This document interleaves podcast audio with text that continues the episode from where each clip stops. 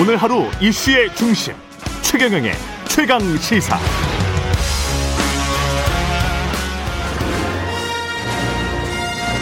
정책 브레인이 최강 시사에 떴다. 여의도 정책맨. 네, 매주 화요일 여당 최고의 정책 브레인 더불어민주당 홍익표 의원과 함께 정부의 뜨거운 현황과 정책 풀어보는 시간입니다. 여의도 정책맨 오늘도 더불어민주당 홍익표 의원 나오셨습니다. 안녕하십니까? 네, 안녕하세요. 예, 국회 내 이 대북 전문가시기도 한데요. 오늘은 이 워킹그룹 방금 전에 결국 페이지 수순이다. 한미 종료 방향으로 검토하고 있다. 이런 연합뉴스에 에, 속보가 지금 떠 있습니다. 네. 예. 한 7시 31분 기사인데 이거는 어떻게 보면은 우리가 더 자율성을 갖게 되고 좀 좋은 방향으로 지금 가고 있는 거 아닙니까? 예, 그렇다고 봐야 됩니다. 예. 네, 이미 제가 저는 뭐 한 1년 전부터 음. 그 제가 뭐 생각을 해 보니까 한 이- 거의 1년 됐더라고요, 딱. 예. 한 방송 라디오 방송에서 어, 이 옥상옥 구조, 그다음에 아무것도 할 수 밖에 없는 그 그렇죠. 워킹 그룹은 사실상 이거 해체하는 게 맞다. 이제 종료할 때가 됐다 이런 얘기를 했는데 음. 어 이게 뭐 어쩌- 어쨌든 트럼프 정부 시절에 어그 만들어졌던 거거든요. 그 그렇기 때문에 이번에 바이든 정부 들어오면서 굳이 이게 필요 그 필요하겠느냐라는 제- 문제제가 있었고 지난 한미 정상회담 당시에서도 논의가 있었던 것으로 알고 있습니다. 예. 그러면 이 전체적인 무드는 어떻게 봐야 될까요? 그 최근에 김정은 북한 국무위원장이 노동당 전원회의에서 대화에도 대결에도 다 준비돼 있어야 한다.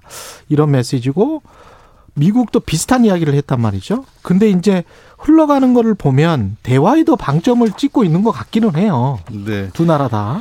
어, 북한에서 늘 뭐 대화 대결 두 개를 다 얘기하는 것은 예, 뭐 예. 과거 김정일 위원장 시대 때도 있었던 예. 거기 때문에 뭐 이렇게 그 새삼스럽진 않지만 음. 어 그럼에도 불구하고 어쨌든 어그 대화와 대결 다 열려 있다라는 음. 그걸 최고 지도자가 북한 최고 지도자가 어, 언급했다는 것에서 의미가 있고요. 예. 그다음에 그 성킴 대표가 저 어제 그 회의를 하고 나서 이런 얘기를 했어요. 그러니까 의미 있는 남북 대화의 협력을 언- 언급했습니다. 백브리핑에서요. 그러니까 예. meaningful 얘기 예. 의미 있는이라기 때문에 그 결국은 어, 한미 정상 지난 한미 정상회담과 요번에 그저그 대북 특별 대표 간의 3구 한 한중 한- 한미일 간의 음. 어, 협의 과정에서 보면은 어, 남북 대화의 어떤 주 필요성 음. 어, 그다음에 중요성에 대해서는 어느 정도 인식의 공감대가 형성된 것 아니냐 이렇게 보입니다.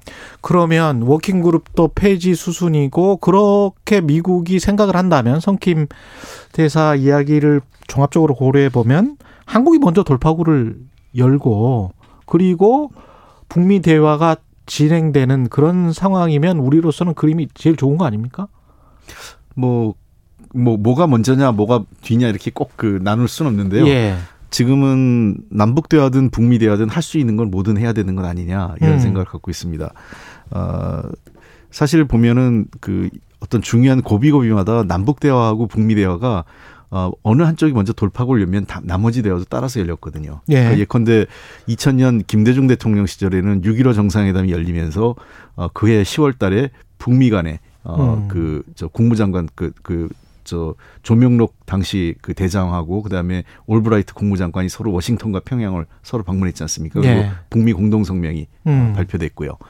어, 반면에 그 14정상회담이 이루어질 시기를 보면 어, 미국이 먼저 합의가 이루어지고요. 213 예. 합의가 이루어지고 그다음에 어, 그 그것을 받- 계기로 해서 남그 14정상회담이 물꼬가 트였거든요. 음. 근데 요번 어, 이 또 문재인 정부 들어와서는 4.27 판문점 회담 이후에 그 저 6.2 그 싱가포르 회담으로 연결되는 예. 그런 몇 가지 그 흐름들을 본다면 음. 어, 이 남북 대화 어, 때로는 남북 대화가 먼저 가고 때로는 북미 대화가 먼저 갈 수 있다고 생각을 합니다. 지금 시점에서는 어, 미국도 당장의 모멘텀은 없기 때문에 예. 어, 남북 대화가 좀 먼저 선행되고 어, 상황에 따라서 북미 대화가 열렸으면 하는 게 바이든 정부의 생각인 것 같은데요. 음. 근데 다만 북한의 입장은 조금 다른 것 같습니다. 북한은 어, 조금 더 북미 대화에 방점을 찍고 있는 것 아닌가 생각을 합니다.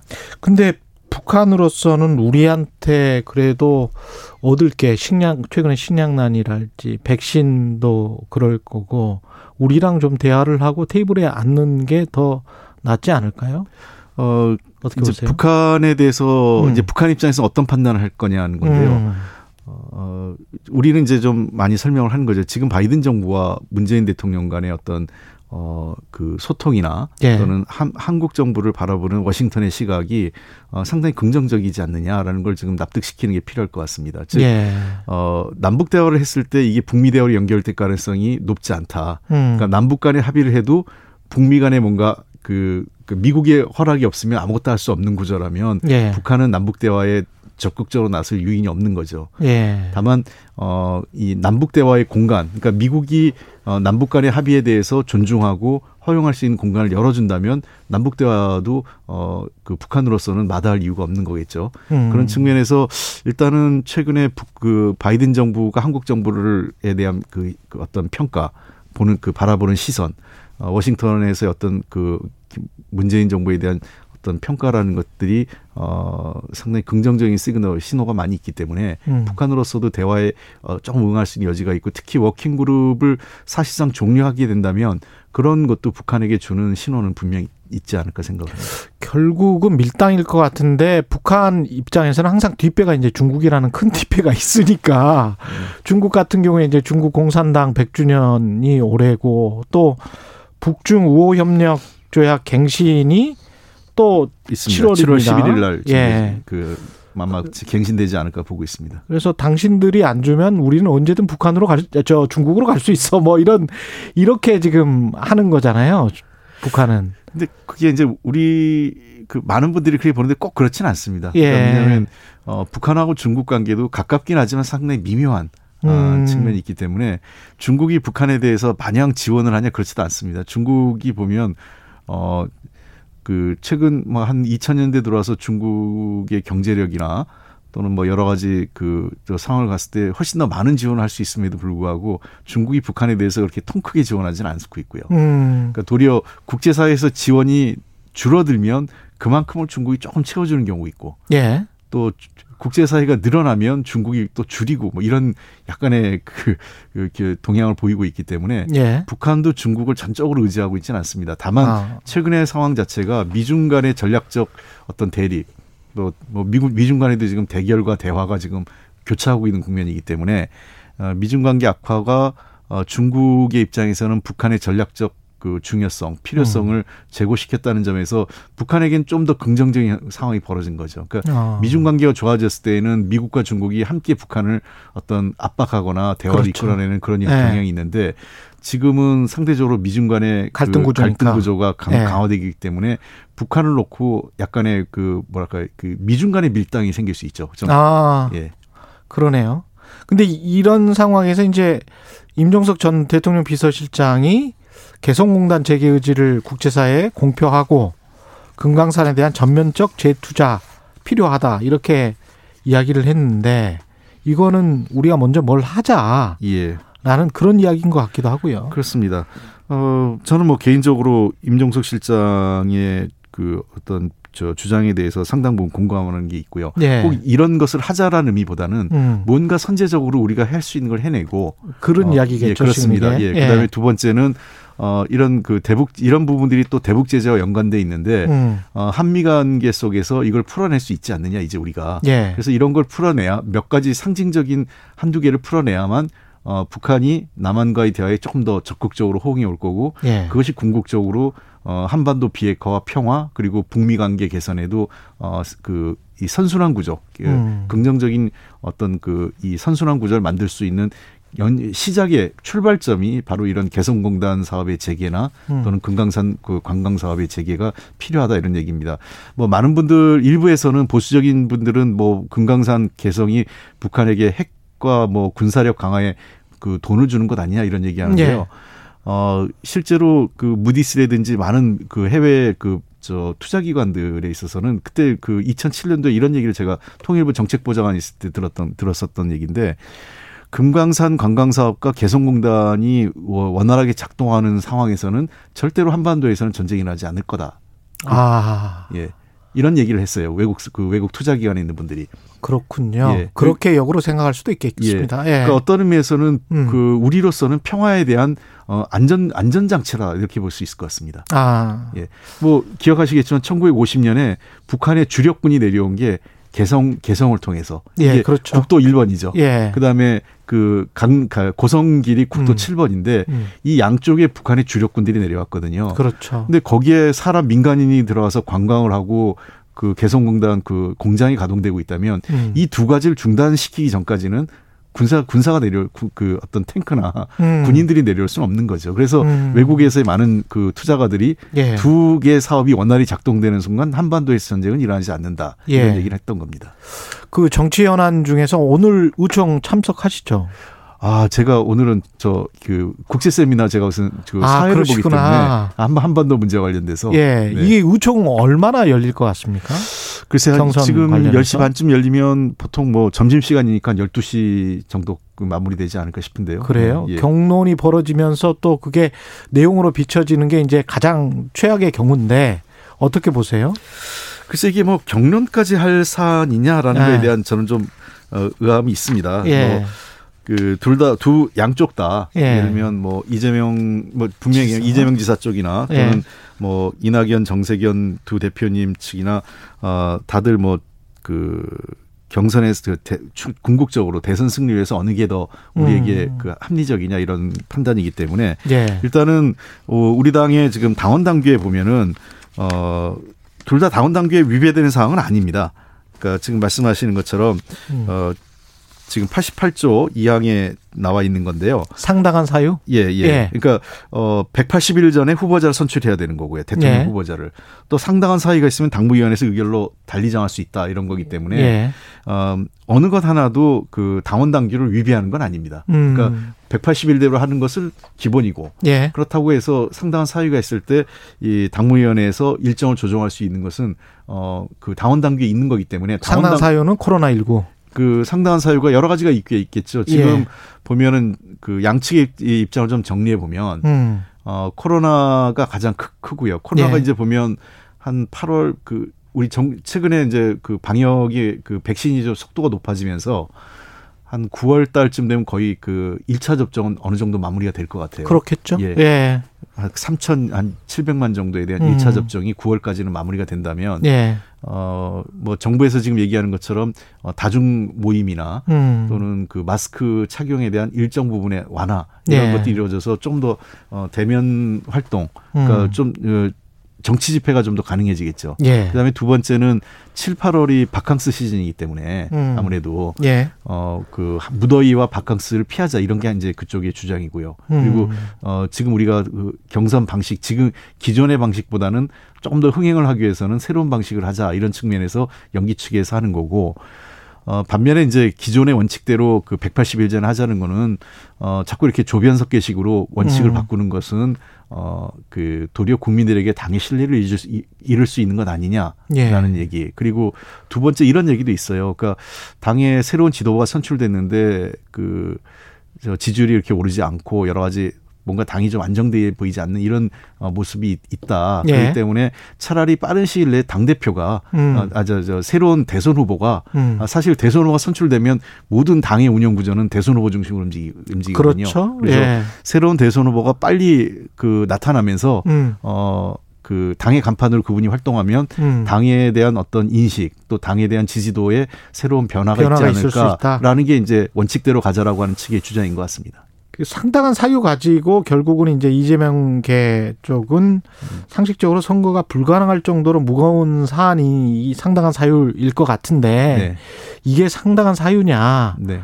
그것 때문에 이제 논란을 예. 이, 일으키는 것 같고요. 그 원래 정치권에서의 당원 당규라는 음, 게 그 상당한이라고 할 때는 이게 참 그 주관적이지 않습니까? 주관적이죠. 예. 예. 그래서 그 얘기는 좀 더 그 정치적인 선택을 할 수 있는 여지를 열어놓은 건데 예. 아, 그런 측면에 상당한이라는 것은 누가 보기에는 상당하지 않을 수 있고 누가 보기에는 상당한데 그렇죠. 예, 그래서 음. 제가 보기에는 예. 저 양쪽의 입장이 그렇게 그 저 대립이 격화될 논, 논 상은 아니라고 생각합니다. 그래서 큰 싸움은 안 할 것이다. 네, 그 뭐 그렇죠. 왜냐하면 가- 가장 중요한 거는 대선 승리라는 어, 당의 정권 저 재창출 예. 이제 그 공동의 인식을 가지고, 가지고 있기 때문에 음, 어떻게 하는 것이 어, 우리 당에 도움이 될까라는 걸 좀 합리적인 논쟁을 하고 음. 저는 개인적으로는 사실 뭐 이런 문제에 대해서는 어 그 주요 후보들 간에 대선 후보들 간에 뭐 조금 그이 비공개 접촉이라도 있었으면 어떨까 하는 차라리. 것도 있습니다. 네. 예. 예. 차라리 그렇게 해서 원활하게 예. 마무리 짓는 것도 좋을 예. 것 같고요. 윤석열 엑스파일과 관련해서는 여러 이야기들이 나오고 있는데 내용을 혹시 보셨습니까? 아, 저도 못 봤습니다. 계속 제가 질문을 드리고 있는데 나오는 예. 패널들 분들마다 이거 어떻게 보세요? 이 상황을? 글쎄요, 뭐 엑스파일이라는 게 괜히 저 그럴듯하게 누가 갖다 붙여서 엑스파일 그런 건데 예. 뭐 윤석열 전 총장, 그다음에 음. 윤석열 전 총장의 가족과 관련된 여러 가지 문제는 어느 정도는 그 저, 그, 그동안 계속- 뭐 논의가 있었죠. 그렇죠. 네. 뭐, 보도가 대표적으로. 조금씩 됐죠. 예, 예. 예. 그, 검찰 재직 시절에 있었던 음. 어떤 봐주기 수사 문제도 있고요. 예. 예.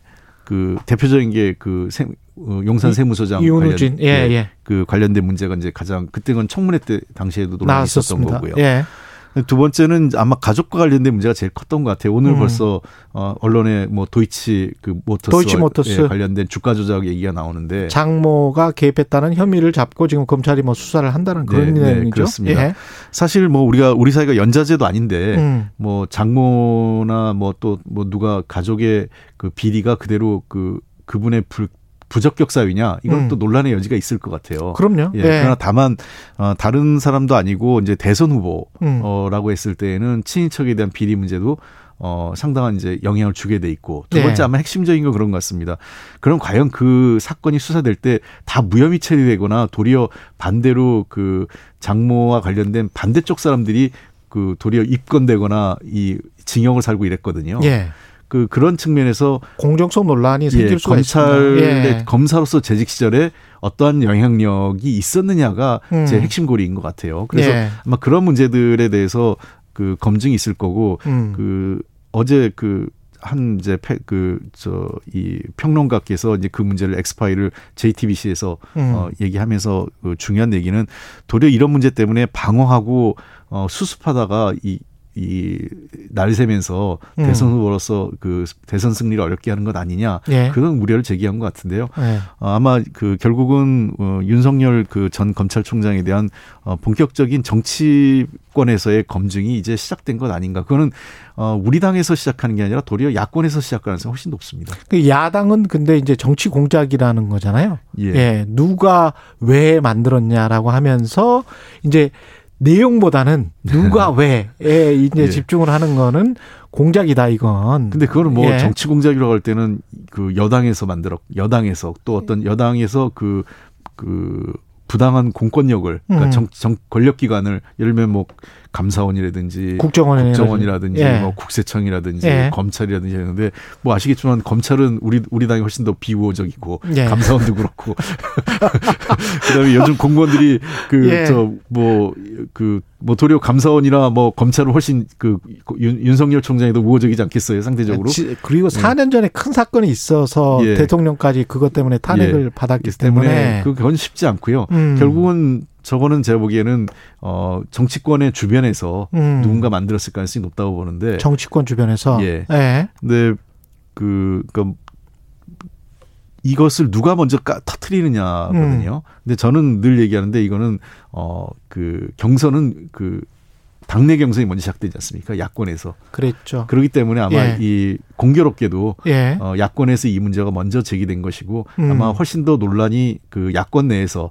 어그 굉장히 그 크게 번지지 않을까 이렇게 보고 있습니다. 음. 근데 그거를 뭐 우리한테 그 우리하고 전혀 관련 없는 분이 그, 그 네. 공적으로 언급을 했는데 그걸 근데 이 갖고 파일이라는 단어는 사실은 송영길 대표가 파일을 차곡차곡 쌓고 있다 이 이야기를 했단 말이죠. 예. 그거는 전혀 좀 다른 버전인 것 같습니다. 소영일 예. 대표도 좀 해명을 했고요. 예. 우리 당으로서는 당연히 유력 대선 후보에 대해서 어 그 문제 제기할 거나 음. 검증할 수 있는 거를 그 준비를 하는 게 너무나 당연한 거 아니겠습니까? 예. 예. 그 버전이 우리 당의 버전이냐면 전혀 다른 얘기고요. 아, 그 당연하게 저쪽에서 야당 측도 우리 당의 이재명 지사나 이낙연 대표나 정세균 대표 뭐 등등 나와 있는 박용진 의원이나 많은 여러 후보들에 대해서 당연히 그 장단을 분석했겠죠. 분석하고 그러니까. 예. 그에 대한 공격거리 또 예. 논란이 논란거리 다 준비하지 않았습니까? 음. 뭐 그 홍준표 그 의원님이나 그쪽에서 여러 차례 뭐 이재명 지사 같은 경우에 대해서는 뭐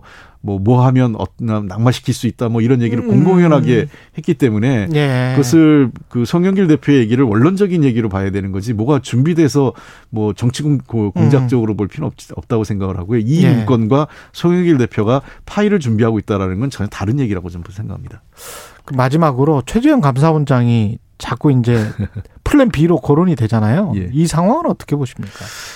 어, 그만큼 이제 하나는 윤석열 검찰총장이 전 총장에 대한 불안감이죠. 음, 그러니까 정치적으로 검증이 안 돼 있고 음, 어, 실제로 저 사람 어, 저분이 어 그 도덕성 여부를 떠나서 어떤 그 공개적인 장에서 토론을 할- 제대로 하고 정치력을 어떤 그 역량을 보일 수 있을까에 대한 불안감이 야권 내에 있는 것 같아요. 예, 어 그러면서도 또 하나는 그 윤석열 검찰 저전 총장이 계속 있다는 게 일종의 유리천정 효과인데 음. 다른 야- 야권 내 후보가 못 올라갑니다. 아, 다 지금 5% 미만대에서 그냥 윤 주저앉아 있는 총장이 버티고 있으니까. 그러니까 예, 그게 이제 그 일종의 유리천 천정 음. 같은 효과를 딱 해서 어 그러면서 갑자기 윤 총장이 허물어지면 음, 어 야권이 그 후보가 없는 음. 그런 그 중대한 상황이 오기 때문에 플랜 B로 지금 뭐 그 최재형 감사원장이나 또 다른 제3의 인물들 얘기하는데 글쎄요 저는 최재형 감사원장이 어 그렇게 하면 본인이 감사원으로서 했던 역할 감사원장으로 했던 역할을 스스로 부정하거나 어렵게 하는 것 아닌가 이런 생각합니다. 이건 헌법기관이라서. 예, 그렇습니다. 예. 그래서 어 원전 수사 원전에 대한 감사원 내용도 그렇고 그런 것들이 계속 사실은 그 전에 논란이 있었거든요. 뭐 음, 자기 친 그 가까운 친인척과 관련돼서 원전 마피아도 있고 예. 뭐 특정 언론사에 관련된 인물도 있고 이런 비판이 있을 때마다 그래도 그 법관 출신의 공정성에 대한 그 어떤 방어막이란 게 있었는데 예, 특정 정당의 대선 후보로 가는 것에 대해서 본인이 분명히 선을 긋지 않으면 음. 본인이 감사원장으로 했던 했었을 때 했던 모든 여- 그까지 공정성심이나 정치적 알겠습니다. 중립성 논란이 야기될 것 같습니다. 예, 말씀 감사하고요. 여의도 정책맨 더불어민주당 홍익표 의원이었습니다. 고맙습니다. 예, 감사합니다.